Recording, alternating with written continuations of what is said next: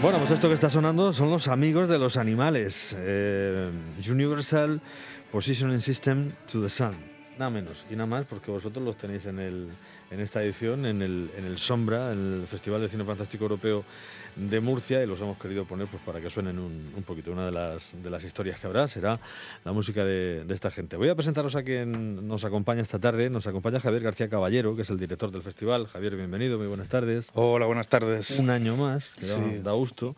Y tenemos un invitado muy especial también, que es eh, Alejandro Ibáñez, Alex Ibáñez. Eh, está con nosotros esta tarde. Alex, bienvenido, muy buenas tardes. Hola, buenas tardes. Dicho así, pues igual decís, vale, Alejandro Ibáñez, ¿quién es? Pues es un director de cine que va a presentar película este verano próximo. Urubú se llama, ¿no? Nos va a hablar de una historia rodada en el Amazonas, eh, inquietante cuando menos. Pero además comparte, si os digo Chicho Ibáñez, pues ya enlazáis, ¿no? Comparte apellido, evidentemente, con su padre y con toda una dinastía que empieza en Narciso Ibáñez Menta, que se convirtió en su exilio argentino en el gran actor de género, del género de, terror y fantástico de aquel país.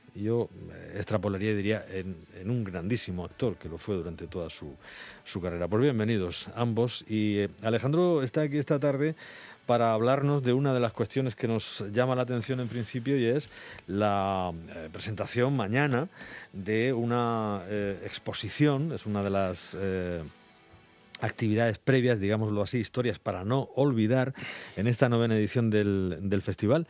Y empezamos, si os parece, por ahí, aunque ahora nos cuentas alguna cosita más, Javier, de, de, lo, que, de lo que hay. ¿Qué vamos a poder ver ahí, Alejandro?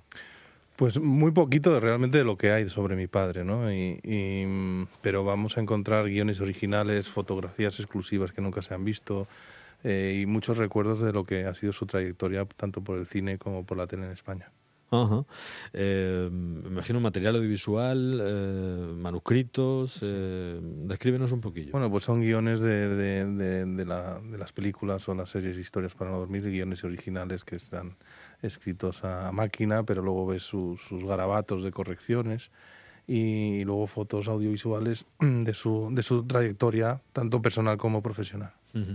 Él, eh, su, su, en fin, su, fama de, de, de gran, de, maestro, aunque no le gustaba, pero pues aquí el, el, productor Juan María Delgado, que ha estado con nosotros durante mucho tiempo, pues siempre le decía, maestro, maestro, nos hablaba mucho de él, ¿no? Decía que en la última etapa de un 2 3 nos contó que llegó y, y, había dado el, primer programa, había dado unas cifras de audiencia brutales y dijo, maestro, hemos triunfado. Estaba en la sala de, de talonaje ahí mirando y tal, y, dijo tu padre, dice, no. Dice, pero si hemos tenido no sé cuántos, dice, no, no, esto no me gusta. Y efectivamente tuvo razón, dice, esto no va exactamente igual que iban las ediciones anteriores. Tenía esa visión, esa capacidad. ¿no? Y, y eh, siendo un grande de la televisión, yo no sé si eso de alguna forma le dejó más oculto eh, esa faceta de cineasta con solo dos películas, pero yo creo que las cosas que hacía para, para tele también eran cine en, en, en gran medida no sé si algunas incluso rodarían en cine en su momento, seguramente sí. Y, y, y ese, ese mago del, del suspense, ¿no? que podría haber sido al español, la miraba mucho a Hitchcock, entre, entre otros, y, y, que yo creo que tenía esa capacidad que, bueno, pues los programas de televisión, los concursos, otros, otros uh, formatos, pues quizá dejaron más diluida esa otra, sí, esa otra idea original. Yo creo que, que, el, que el, el 1, 2, 3 secuestró a mi padre, ¿no?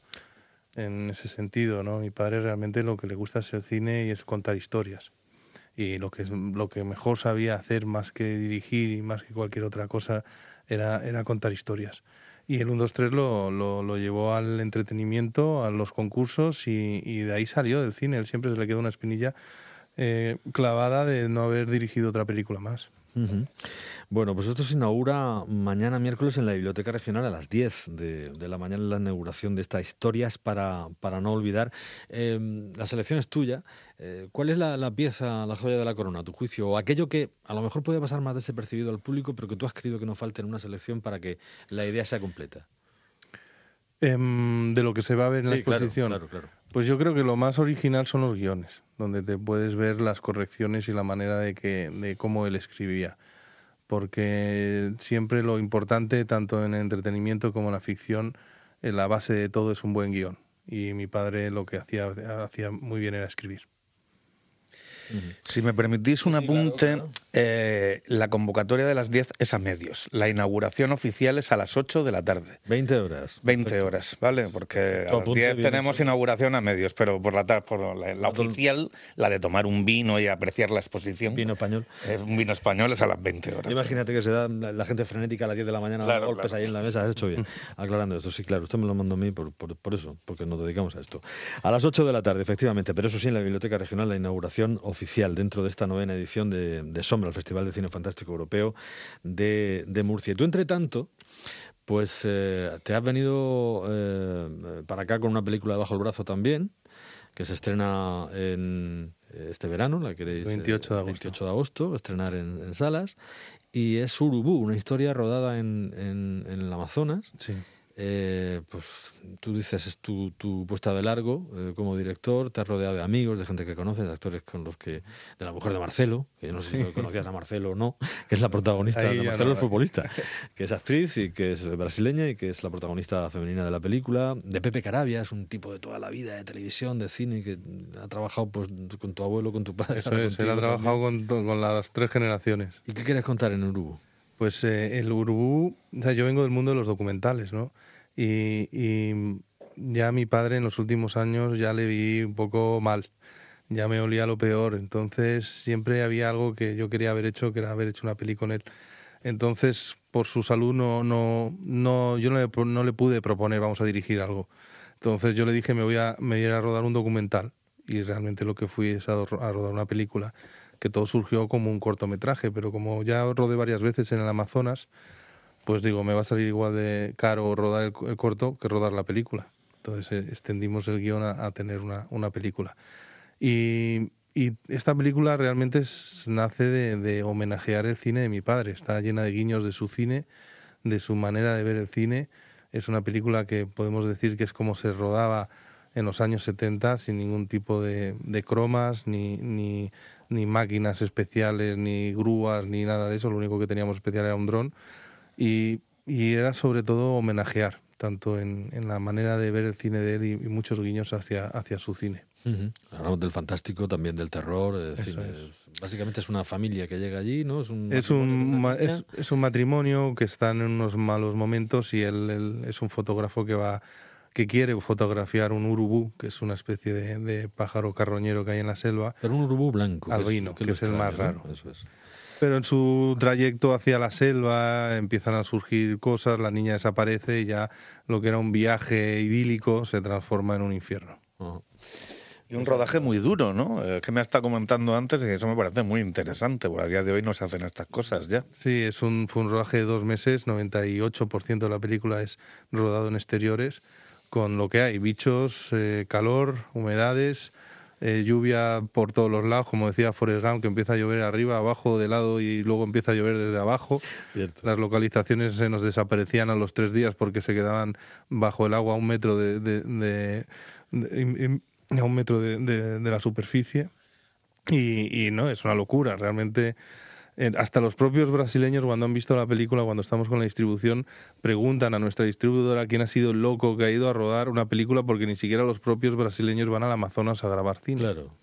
Y ahí estabas tú con, ¿cómo se llama, perdona, la, la, la actriz? Con, Clarice. Clarice, con Clarice, que es la... Es la Clarice la- Alves. Clarice Alves, la pareja de, de Marcelo, el del Madrid, para los que no sepamos de qué estamos hablando, que ya se la Marcelo eh, participa en la película. ¿Ah, sí? ¿Ah, sí? Hay un, un momento en la radio que hay un, un comentalista que está hablando en las noticias y es Marcelo. Ah, Y luego hay uno que muere comido por pirañas y se oyen los gritos de fondo. Pues también le dice a Marcelo gritar el, el auxilio por su vida.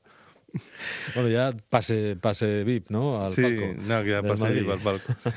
Bueno, eh, la postproducción de esto, porque fuisteis, lo hicisteis, luego el problema es eh, llevar todo esto a, a su sitio. Eh, ha sido cosa de otro Alejandro, Alejandro Rius, que está ahora mismo, si no se ha cortado la llamada, al hilo telefónico. Alejandro, buenas tardes. Hola, buenas tardes, ¿qué tal? Pues nada, encantado de poder charlar contigo. Supongo que te querrán saludar también Javier y, y, y tu tocayo. ¿Qué tal, Alex? Hola Alejandro, ¿qué, pasa? tal? Alejandro, ¿cómo estás, tío? Siento no estar por ahí estos días. Ah, Javier, Un abrazo. Se va, se va a poder ver la, la película, por supuesto, en el, en el festival y, y disfrutarla. Pero, oye, mm, cuando, cuando. No sé exactamente si te haces cargo un poco, pues, esto de lo que es la postproducción, una vez aquí, y dices, vamos, vamos a ver qué hacemos con todo este material. Cuando te, te traen to- todo este tinglado, ¿tú, ¿tú cómo lo ves?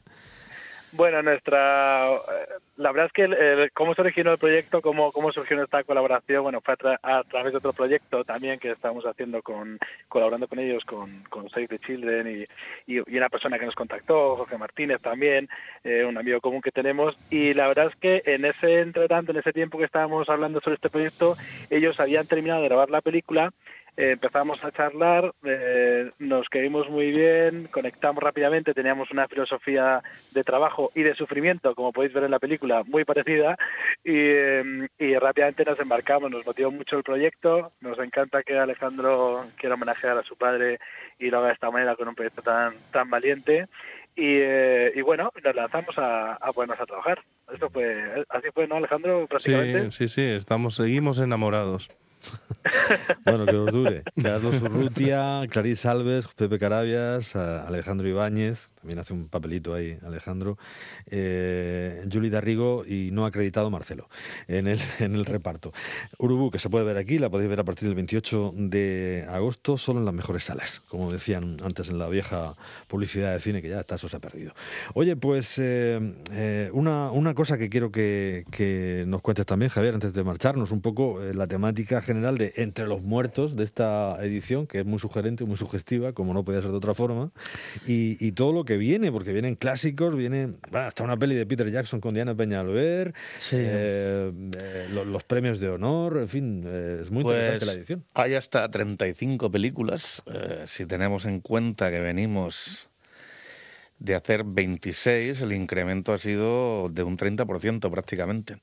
Hay absolutamente de todo, para todo y para todos, mm, porque yo, a pesar de que estemos hablando de cine de género, no creo en los nichos, ni creo en el culto, creo que hay que dirigirse a todo el mundo.